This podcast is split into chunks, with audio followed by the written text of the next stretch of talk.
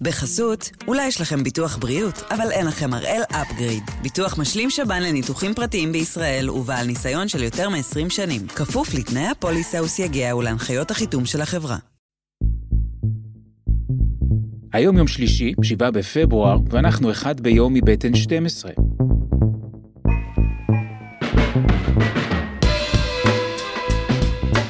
אני גדעון נוקו, ואנחנו כאן כדי להבין טוב יותר מה קורה סביבנו. סיפור אחד ביום, בכל יום. היום התחיל בשלוש וחצי, שלוש ועשרים, מתי הייתה רעידת אדמה שהתעוררתי אליה? ובמקביל אליה מבול של טלפונים. ערן מגן עוד היה במיטה כשהוא הרגיש את הרעש והרעידות, אבל הוא מיד הבין במה מדובר.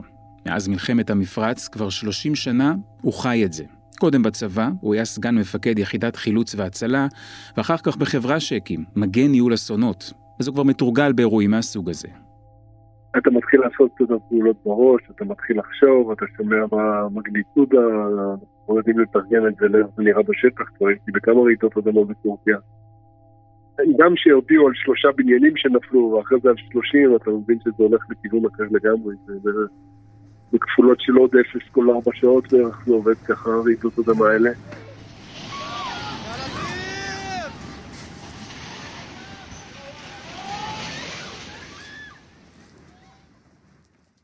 בוא נגיד שהגעתי בארבע ורבע, ארבע וחצי למשרד, אני כבר לא הייתי הראשון.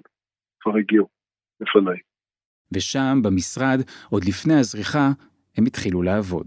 התוכנית המקורית הייתה לצאת ב-11 עם איזשהו כוח חלוץ, לטוס, אבל ביטלו את כל הטיסות לטורקיה. הכוונו לטוס בשש וחצי, אבל בגלל מזג אוויר החלטנו להגדיל את זה לארבע, ארבע וחצי.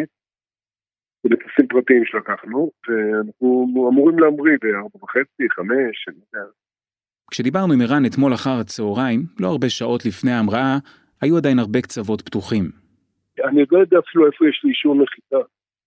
אנחנו, בגלל מזג אוויר, בגלל הסופה שמשתוללת, אנחנו אפילו לא יודעים אם יהיה לנו אישור נחיתה בעיר הספציפית שאנחנו מתכננים לנחות בה, אבל אני דפוק, עזוב, אני לא צריך הרבה בשביל לקום ולנסוע לאסונות כאלה.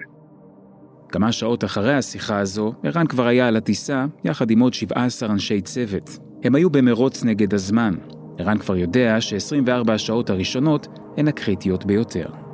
כל שעה שעוברת בחוקים יורדים, אבל ה-24-36 שעות הראשונות זה שעות שבאמת מוצאים, נגיד, 98% מהניצולים ניצולים ב-24 36 שעות הראשונות. פעם אנחנו נוסעים גם בזמן אמת, אנחנו נוסעים יחסית קרוב לרעידה.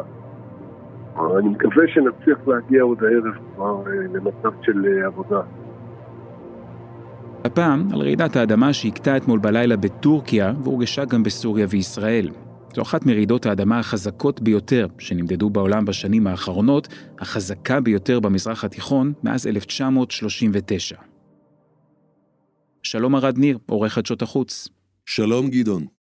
השיחה הזו מוקלטת ביום שני, אחר הצהריים, כשהולכים ומתבהרים ממדי האסון. אנחנו רואים את התמונות ושומעים את הקולות מטורקיה, מסוריה. מה המצב שם עכשיו?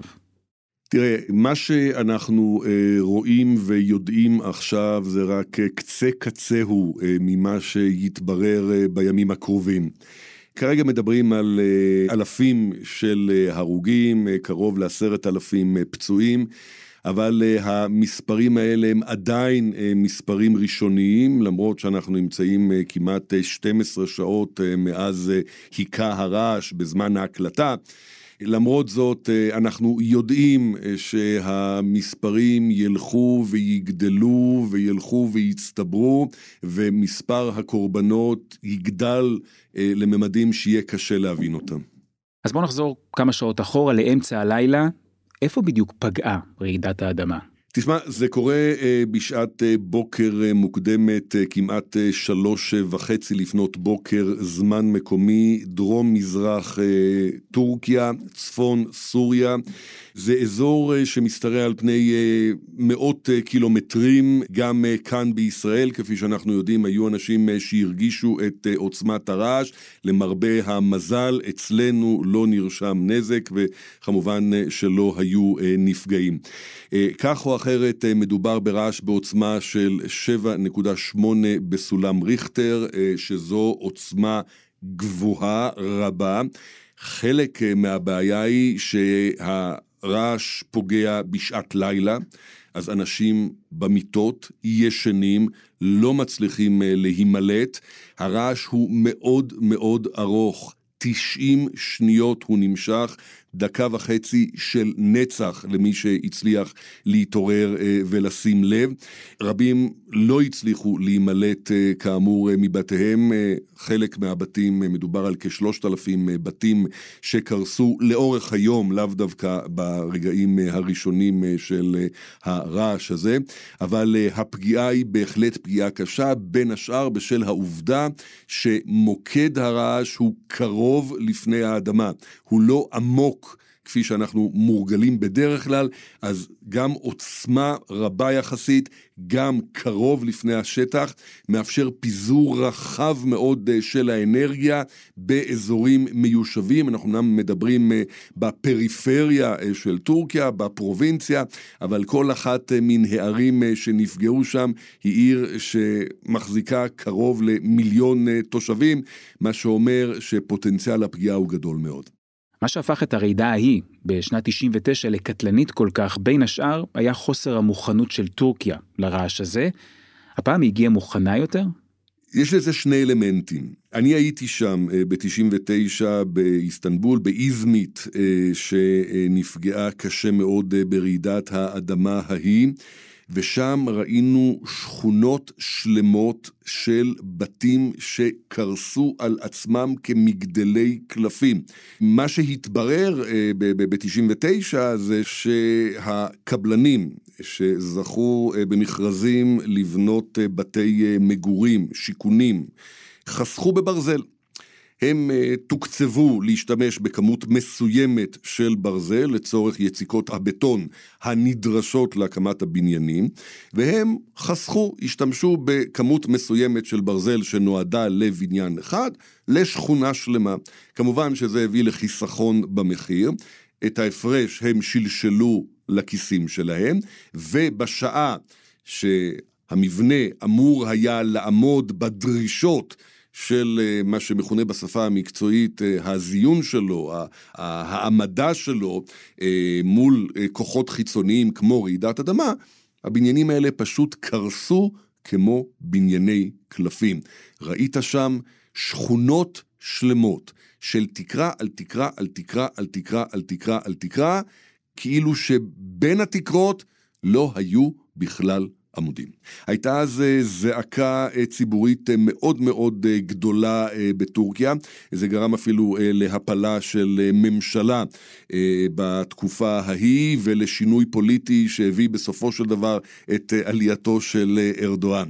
כשארדואן הגיע לשלטון על גלי אותה מחאה וזעקה ציבורית בעקבות השחיתות הקבלנית ומי שאמור היה לתת להם את הרישיונות העליונות והמועצות האזוריות ו- ו- וכל הגורמים אה, הרגולטוריים אה, בהקשר הזה.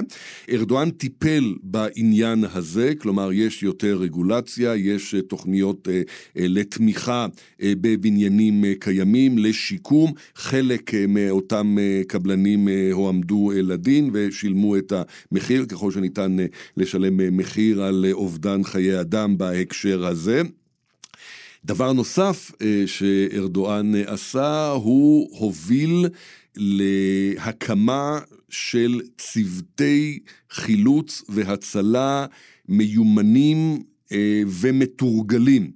אה, מכיוון שכך, ברעידות שבאו אחר כך, טורקיה לא נזקקה לסיוע בינלאומי כדי להתמודד עם ההרס הרב, מה היא כן נזקקה לו ב-99, בעיקר בשל הלקחים שנלמדו וההכשרה שנעשתה לצוותים מקומיים, אבל הפעם עוצמת הרעש היא כזו ששר הפנים סולימאן סוילו הגדיר את אה, האסון בדרגה 4.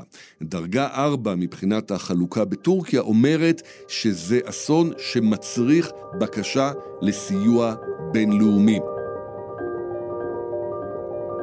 חסות אחת, וממש מיד חוזרים.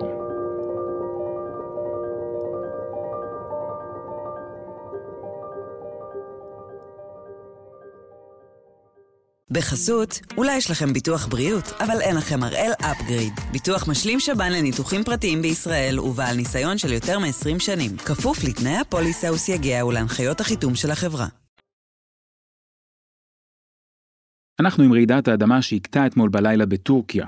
בבוקר כשהחלו להגיע התמונות הקשות מאזור הרעש, שמענו על משלחות סיוע שמתארגנות לצאת ולסייע בחיפוש אחר ניצולים. ארד, איך נראית הפעם ההתגייסות של המדינות השכנות?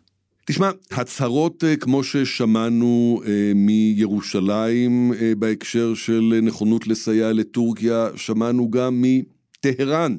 גם אה, יוון שנמצאת אה, בחילוקי אה, דעות ובמתח רב גם בימים האלה, מתח פוליטי וצבאי עם טורקיה. גם יוון אמרה שהיא שולחת משלחת שתסייע, האיחוד האירופי יסייע, ארצות הברית תסייע, אזרבייג'אן מסייעת ועוד מדינות. יש התגייסות כלל עולמית. כדי לסייע לטורקיה בשעתה הקשה. חייבים לציין שגם סוריה נפגעה, אה, רעש האדמה לא מכיר בגבולות פוליטיים, ונקווה שגם סוריה תצליח להשתלט על האסון הנורא שפגע גם בתחום שלה. הוזכר גם על כוונה של ישראל לשלוח סיוע לסוריה. נראה איך הדברים האלה מתקדמים, הלוואי שזה יצליח לקדם, אתה יודע, לפעמים אסונות. כאלה הם אה, הזדמנות לייצר אה, מצב פוליטי אזורי חדש, אולי אפילו להתפייס, הלוואי. ועד כמה המצב המדיני, היחסים שלנו עם ארדואן, זה משהו שמשפיע על ההיענות הטורקית למשלחת סיוע ישראלית? תראה, בשנים האחרונות, גם בשנות המתח אה, בין שתי המדינות, ישראל תמיד הציעה לטורקיה סיוע בשעת משבר, אה, והיו משברים אה, כאלה לא מעטים, אה, גם רעידות אדמה, גם שריפות, גם דברים אחרים. אני מזכיר לך שבשריפה בכרמל הייתה תקופה מתוחה בין ישראל לטורקיה, וטורקיה עדיין שיגרה לישראל מטוסי כיבוי כדי לסייע בכיבוי השריפה הזאת. כלומר, הצד ההומניטרי לעולם לא היה מכשול לשיתוף פעולה בין שתי המדינות. יחד עם זה, אה, הרבה פעמים אה, בעבר, למשל אה, ברעידת האדמה שפקדה את אזור ואן בזמנו בטורקיה, ישראל הציעה לטורקיה סיוע בכוח אדם, בצוותים של חילוץ והצלה. טורקיה אמרה, לא, אין צורך, יש לנו את שלנו. הם כן ביקשו, למשל, מבנים יבילים. כי זה היה גם כן אה, בתקופה של מזג אוויר מאוד מאוד קשה, ואן גם אה, מאוד אה, גבוהה, וזה מה שהם ביקשו מישראל להעביר, גם כן בשעה של מתיחות אחרי סיפור המרמרה וכל מה שקשור בכך. הפעם העובדה שטורקיה הגדירה את מצב החירום בדרגה 4 ואומרת אה, שיש אה, צורך בסיוע בינלאומי, מעיד לא על הקשרים בין המדינות, שהיום הם הרבה יותר טובים ויש קווים פתוחים, זה מעיד בעיקר על המצוקה של טורקיה נוכח עוצמת הפגיעה. אז משלחת ישראלית רשמית כבר יוצאת לטורקיה, אבל יש גם אזרחים שמסייעים, כמו ערן מגן. הוא היה כבר בטורקיה שלוש פעמים אחרי רעידות אדמה, והוא זוכר היטב איך זה נראה.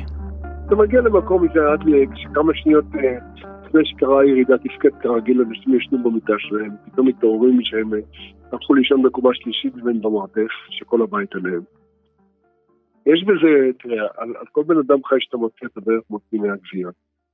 אבל האחד שאתה מצליח להוציא זה, זה וואו. איך תראה העבודה שלכם בימים הקרובים? עובדים בידיים, עובדים מנסים, אה, מאתרים מקומות שלפי אה, המודיעין בשטח אנחנו יודעים שאמורים להיות קבורים שם אנשים. מפעילים הרבה את המקומיים בדרך כלל, מאוד קל לך להפעיל אותם. כשאתה בא למקום ואתה רוצה, ואתה מחליט שאתה מתחיל לעבוד עליו, אתה מגיע למבנה ואתה מחליט שאתה מתחיל לעבוד עליו, אז אתה... למעשה מה שאתה צריך כרגע זה הרבה ידיים. כי אתה לא יכול לעבוד עם כלים. כל, כל מה שאתה רואה בטלוויזיה, עבודה עם אה, עם באגרים וכל מיני דברים כאלה, זה, זה, זה וידוי הריגה של מי שבתוכו. למעשה, מה זה בית? בית זה כמו משחק של דוקים בעיקרון. אתה מושך אחד, אם לא משכת את האחד הנכון, אתה מזיז את כולם, אתה מזיז את כולם, כל מי שמתחת מת. למעשה כל הבטונים קשורים אחד לשני עם הברזלים והאינסטלציה והתקשורת וכל מיני דברים כאלה שרצים לנו בתוך הקירות. אז צריך לעשות את זה בעדינות, צריך למצוא את החללים שאליהם אתה יכול לחדור מתחת להריצות האלה. אז את כל הפינוי הבסיסי של כל הפסולת אנחנו עושים עם אה, מקומיים בדרך כלל שעוזרים לנו. העבודות הנקודתיות היותר מורכבות אנחנו עושים אנחנו. אם זה מצליח, זה הצליח לכולנו. ערן עושה את זה, כמו שאמרנו, כבר 30 שנה, הוא ראה הרבה, יש לו הרבה מאוד ניסיון, אבל חשוב לו שבצוות שלו יהיו גם כאלה שעוד לא היו באזור אסון כזה. אני דואג לקחת uh, לכל רעידה משהו כמו 60% אנשים חדשים מהמשלחת שחווים את זה פעם ראשונה, ושיותר אנשים יתנסו בזה. בן אדם שהיה ברעידת אדמה אמיתית ועבד במתאר של ארץ אמיתי, הוא משתדרג uh, פי כמה באיכויות שלו ובהבנה שלו, זו חוויה שמשנה חיים, משלחות כאלה לאנשים. אני, אומר לך, לי יש למעלה מ-10, 12, 13, לא יודע, לא יודע, כאלה, אבל אה, אנשים שבאים פעם ראשונה זו חוויה שמשנה להם את החיים. כאילו, בייחוד אם הם מצליחים לחלק מישהו חי, אז בכלל, זה מכניס את כל החיים לפרספקטיבה אחרת.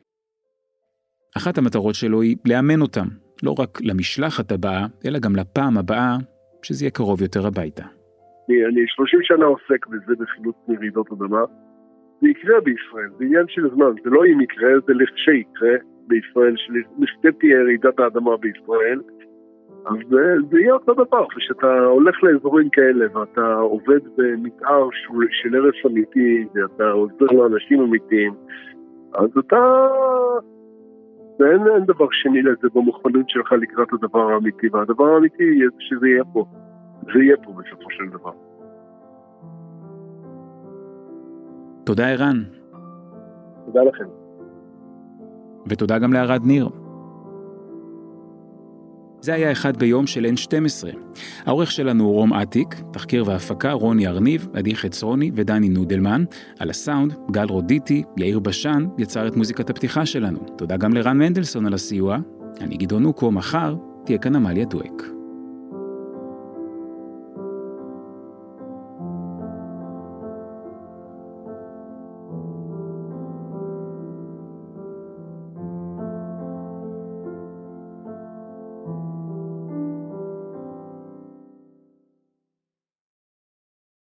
בחסות, אולי יש לכם ביטוח בריאות, אבל אין לכם הראל אפגריד. ביטוח משלים שב"ן לניתוחים פרטיים בישראל ובעל ניסיון של יותר מ-20 שנים. כפוף לתנאי הפוליסה וסייגיה ולהנחיות החיתום של החברה.